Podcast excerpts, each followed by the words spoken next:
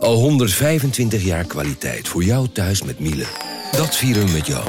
Ontvang nu tijdelijk een cashback tot 125 euro op veel Miele-apparatuur. Geniet van de kwaliteit van Miele. Voor perfect verzorgd wasgoed en kleding die veel langer mooi blijft. Voor een stralend schone vaat, even perfect als jouw diners. En een stofvrij thuis waarin echt hygiënisch schoon de standaard is. Check miele.nl voor alle feestelijke aanbiedingen. Hey podcastluisteraar. Ook op zoek naar een relevante invulling van je schaarse luisteruren? Tune dan in op de podcastserie ESG, even samengevat van BNP Paribas. Wij, Marloes en Aldert, spreken daar duurzame voorlopers en wereldverbeteraars. Waarover dan? Nou, bijvoorbeeld of we ooit duurzaam kunnen gaan vliegen. En waarom koeien in de stad nou een goed idee is? Dat en meer elke twee weken in een nieuwe aflevering. Dus abonneer je. ESG, even samengevat. Vanaf de redactie van NRC het verhaal van vandaag. Mijn naam is Floor Boon.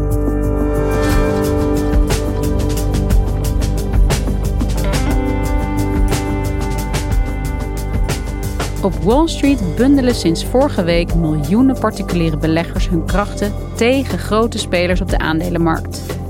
Dat doen ze om kapitalisten een hak te zetten. Economieredacteur Vincent Sondermeijer volgt de zaak. Wat is er precies aan de hand? Is dit wat er gebeurt wanneer idealisme zich online en massaal verenigt?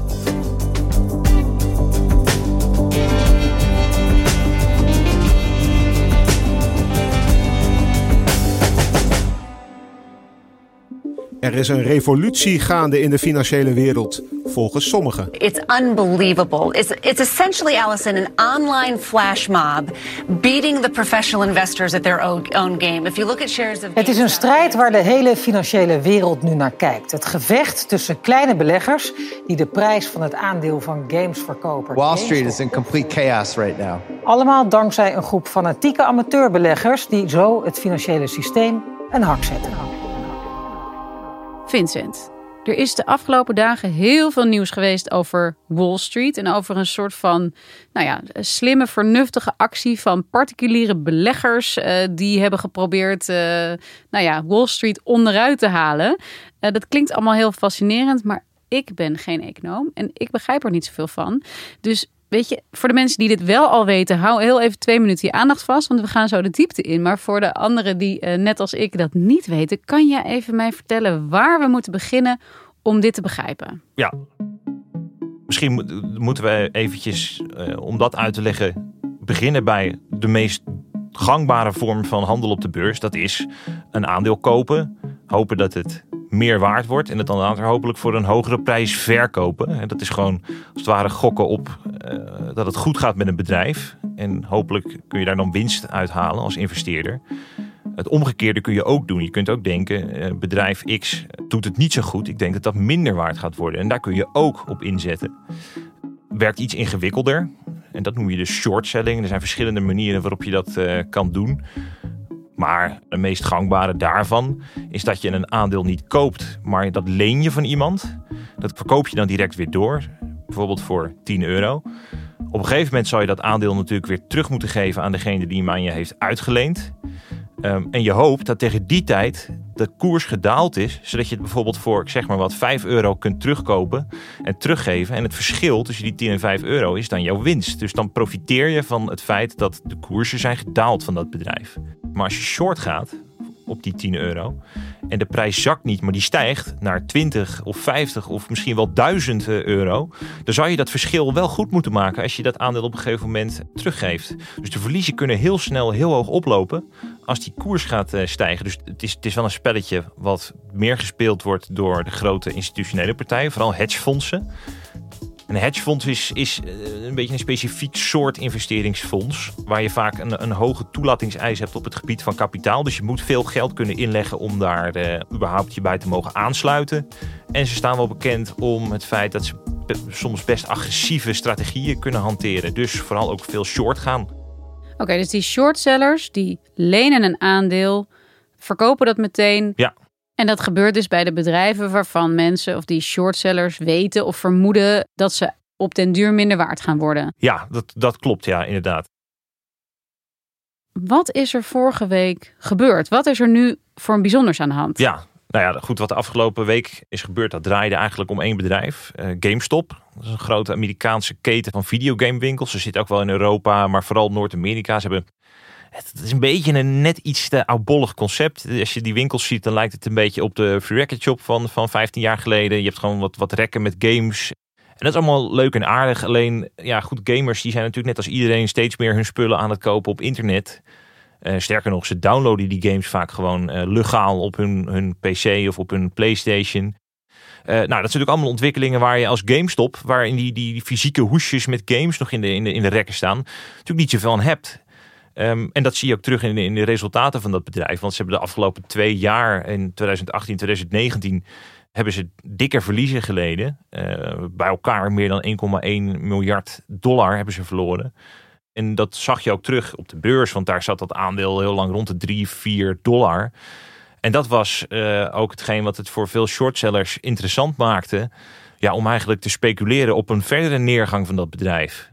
Dus die shortsellers hebben dan zo'n bedrijf in het oog. Ja. Zo'n GameStop, die zien het gaat niet goed, het gaat al langer niet goed. Dat houden ze bij en die zijn alvast aan het anticiperen erop om die aandelen dat ze minder waard gaan worden. Klopt. Ja. En dat zij daar geld op gaan verdienen. Ja, en dat was bij GameStop, was dat uh, van alle bedrijven op de beurs in New York, was dat echt veruit het meest het geval. Ja, en dat maakte het ook kwetsbaar voor wat er nu dus deze week gebeurd is met het bedrijf.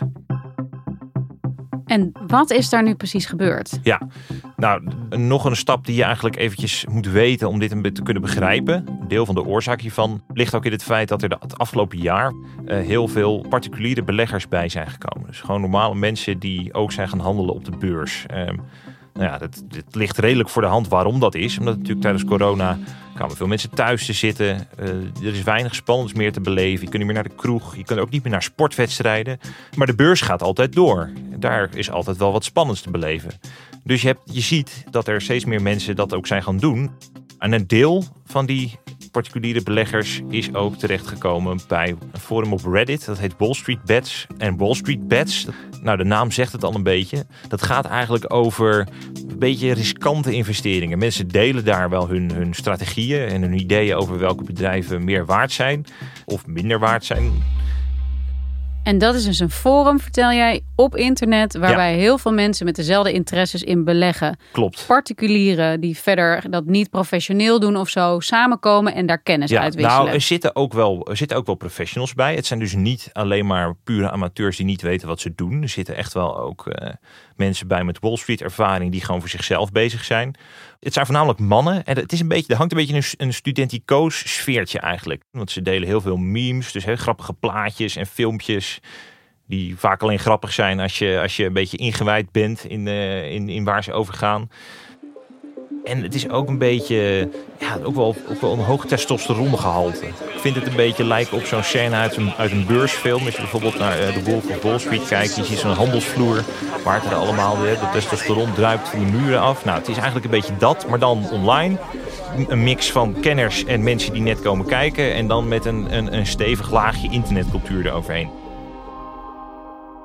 En wat hebben deze mensen gedaan? Nou ja, de gebruikers op Wall Street Bets die, die houden wel een beetje in de gaten welke beursfondsen allemaal vaak geshort worden. Zo ook GameStop. En uh, ze vonden het leuk om, om, om, veel, uh, om, om te proberen die prijs op te drijven. En dat doen ze dus door het juist heel veel te kopen. Dan is het een grotere vraag naar het aandeel, waardoor de prijs stijgt. En dan komen de hedgefondsen in de problemen. En dat is dus wat we nu gezien hebben. De vraag nam toe, de prijs steeg. En daardoor kreeg je weer een, een bijkomend effect dat de hedgefondsen die short zaten. Um, om hun verliezen te beperken, hun posities moesten afdichten. Dus die gingen die aandelen terugkopen om ze terug te kunnen geven.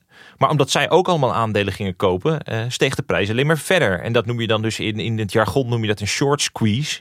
Nou, dan kan het dus heel snel uh, oplopen met die aandelenprijs. En dat is precies wat er de afgelopen week eigenlijk gebeurd is. Tonight, Wall Street Titans may have met their match. Well, who is really in charge on Wall Street? The video game retailer GameStop is where you should probably look for an answer. Individual investors, many fueled by posts on the website Reddit, decided to buy GameStop stock. I mean, I, I can't, I, I, I don't even know what to say. It's up 131%, $342. Nearly 800% over the past. Since the start of the year, the price per share has risen nearly 2,000%. What's happened to GameStop, Francine, in the last 20 minutes is historic. Op een gegeven moment is het gesloten vorige week woensdag, als ik het uit mijn hoofd zeg, op 347 dollar. Nou ja, dat is een stijging van bijna 2000 procent ten opzichte van uh, begin dit jaar. Um, en het heeft zelfs tijdens de handelsdag op een gegeven moment wel tegen de 500 dollar uh, gestaan. In a matter of weeks, hedge fund legends have suffered bruising losses as traders on Reddit banded together to bid up some of the most hated stocks like GameStop. The big hedge funds who were betting against those stocks lost billions. And CNBC has learned that hedge fund Melvin Capital Management lost 53% of its investments in January amid that record rally in GameStop and other stocks that the fund was betting against. En de verliezen die zijn enorm opgelopen bij die hedgefondsen. De schattingen, het is lastig om daar precies een vinger op te leggen. Maar je hoort wel bedragen van, van, van 20 miljard dollar die ze hebben verloren. En waarom hebben deze internetgebruikers, al deze particuliere beleggers, zich zo tegen die shortsellers gericht? Ja, ja, dat is wel een interessante vraag. Want dan kom je natuurlijk ook een beetje op het ethische aspect aan, uh, aan shortcellen en hedgefondsen. Nou, om te beginnen bij die hedgefondsen, die hebben een beetje het imago van ja, de mannen van het grote geld. Hè. De pakken van Wall Street, die, die de economie hebben gebruikt als een casino, daar zelf heel veel geld aan hebben verdiend. We hebben natuurlijk allemaal de, misschien de film The Big Short wel uh, gezien. Uh, maar die film die ging over een paar uh, slimme rikken die veel eerder dan iedereen de, de, de zeebel op de huizenmarkt in de VS zagen aankomen. Die zijn daar short op gegaan. En miljoenen mensen zijn hun huizen toen kwijtgeraakt. Het is een enorme impact. Maar zij zijn daar heel erg rijk mee geworden. En dat mag, het is legaal. Maar ja, het, het, schuurt wel een beetje natuurlijk. En dat maakt het ook voor de, nou ja, de bezorgd hedgefondsen een slechte imago. En dat maakt het ook extra aantrekkelijk om het een beetje in een soort David tegen Goliath frame te gieten voor die, voor die internetgebruikers om ze gewoon eens een lesje te leren. Ja, want het klinkt mij ook wel heel erg in de oren als hè, dit, dit is de groep die staat voor het kapitalisme. Ja, absoluut. Uh, de geldwolven. Dat is het zeker. Uh, ja. Mensen die alleen maar bezig zijn met geld verdienen, ongeacht ja. ten koste van wie. En uh, nu heb je dus een groep, weliswaar van miljoenen gebruikers, die met elkaar hebben besloten van daar gaan we wat aan doen. Ze hebben eigenlijk Wall Street op zijn kop gezet. Ja. Is dit wel eens eerder gebeurd, zoiets? Nee, dit op deze manier. Kijk, een short squeeze, waar we het net over hadden, dat, dat die, die, die dynamiek is wel eens eerder gebeurd. Bijvoorbeeld in 2008 met, met Volkswagen. Maar wat je nu ziet, hè, die grote groepen internetgebruikers die eigenlijk samenspannen en solidariteit tonen op de beurs, wat natuurlijk al op zich al een, een, een, in tegenspraak is, dat hebben we nog nooit gezien. Het feit dat ze dat allemaal zo online met elkaar afstemmen. Um, en als je nu op dat forum kijkt, zie je echt alleen maar oproepen om vooral je aandelen vast te houden, om te kopen, om niet te verkopen, om dit samen te doen. Want het moet nog veel hoger, die koers. We moeten die hedgefondsen aanpakken. Die coördinatie, dat is wel echt een, een, een nieuw verschijnsel. Het doet me ook denken aan de beweging die we bijna tien jaar geleden zagen, Occupy. Begon toen met ja. Occupy Wall Street. Ja. Allemaal activisten tegen het kapitalisme. Die wilden, het moet allemaal anders. Die zetten hun tenten op daar. En die wilden ook eigenlijk ja, het groot kapitaal aanpakken, zeg maar. Maar nou ja, dat is ze niet gelukt. En ineens zie je een soort van, ook misschien wel door door de kracht van internet ja. de macht van de massa. Zeker weten, ja. En die vergelijking die wordt inderdaad ook veel getrokken. Ik bedoel, een, een columniste in de Financial Times... die schreef ook inderdaad dat het was tien jaar geleden... was het vooral een, een, een, een hinderlijk iets voor de bankiers... als ze op weg naar de Starbucks... om die tentjes van die occupiers heen moesten lopen. Maar nu zie je dat het veel effectiever is... om het systeem gewoon van binnenuit aan te pakken. Hey, en, die, en die mensen die uh, zijn gaan beleggen, die met elkaar hebben afgesproken, al die individuen. Behalve dan dat ze deze uh, Wall Street wereld een hak hebben gezet, hebben ze ook nog wat aan overgehouden. Verdienen ze eraan? Nou ja, je ziet er opvallende verhalen bij, voorbij komen op dat forum. Bijvoorbeeld, eh, er wordt met, met enorme winsten wordt er geschermd. En, en kleinere winsten overigens. Er is ook iemand die had zijn studieschuld klaarblijkelijk van 23.000 dollar afbetaald dankzij GameStop. Er zijn ook wel mensen die hebben misschien al wel een, een deel uh, verzilverd. En die kopen daar dan bij, ja, bij GameStop kopen ze dan van dat geld spelcomputers die ze dan doneren aan, aan kinderziekenhuizen. Dat zijn voorbeelden. Maar ja, goed, de grote vraag is natuurlijk, ja, uh, blijven ze dit vasthouden? En ik, ik sprak ook een, een, oude bekende toevallig uh, vorige week. En die, die heeft ook die aandelen. En die vertelde dat hij ze op een prijs had gekocht. Toen zat het nog niet heel hoog. Die zou nu kunnen cashen, maar die vertelde dat hij ze vasthoudt uit solidariteit met de mensen die later zijn ingestapt. En dat vond ik wel heel grappig, want ja, solidariteit is niet direct een begrip waar je aan denkt als je het over de beurs hebt natuurlijk. Dit is echt wel een interessant fenomeen dat die solidariteit zo groot ja. is onder die groep. Dat ja. er ook heel erg vanuit een andere motivatie over wordt gesproken. Dus ja. niet alleen maar geld verdienen, maar we willen uh, uh, ja, uh, iets van betekenis doen eigenlijk met elkaar. Wat denk jij? Is dit, is dit iets nieuws? Gaan we dit vaker zien? Of is dit ook gewoon een spelletje voor deze mensen? Is natuurlijk, dat is natuurlijk, daar wordt, misschien is het vroeg om dat te zeggen. Er wordt ook veel over gediscussieerd over wat is nou hun voornaamste drijfveer. Is het nou allemaal ideologisch gedreven? Zit iedereen daar nou om, om een vuist te maken tegen, tegen the man, eh, tegen Wall Street? Of zijn er ook gewoon een hoop mensen die toch lekker gewoon geld willen verdienen? Zien ze het als, als, een, als, een, als een soort casino spelletje, als een kick? Ja, dat, dat is lastig om te zeggen.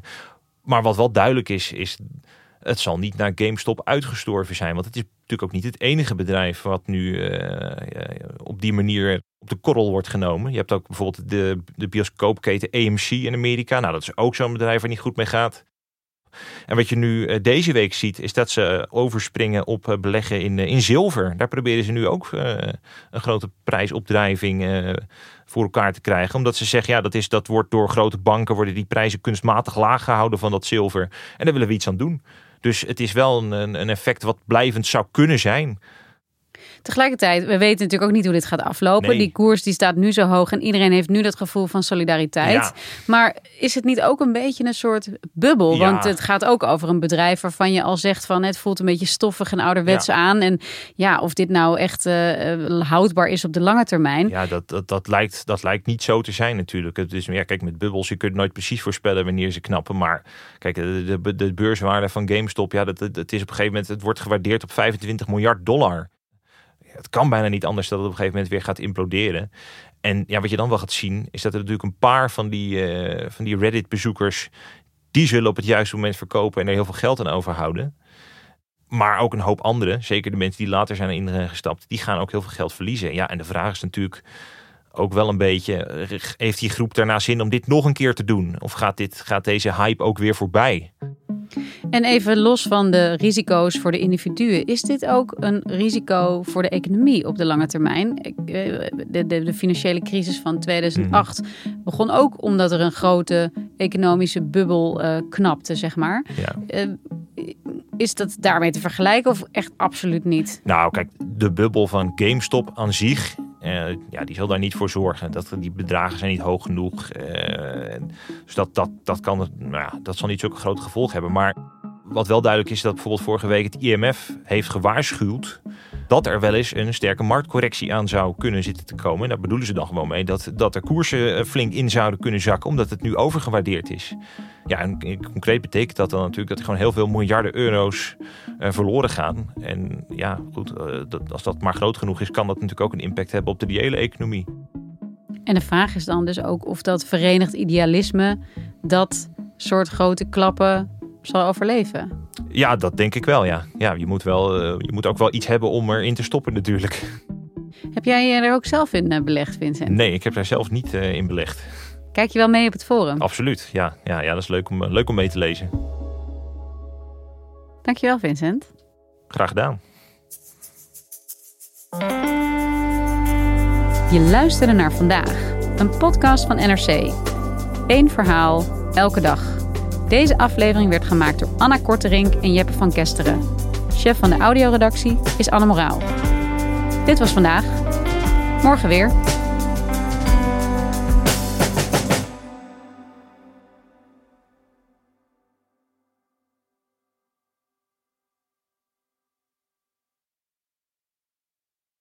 Technologie lijkt tegenwoordig het antwoord op iedere uitdaging. Bij PwC zien we dit anders. Als we de potentie van technologie willen benutten, kunnen we niet zonder een menselijk perspectief. Human-led, tech-powered noemen we dat. Ga naar pwc.nl.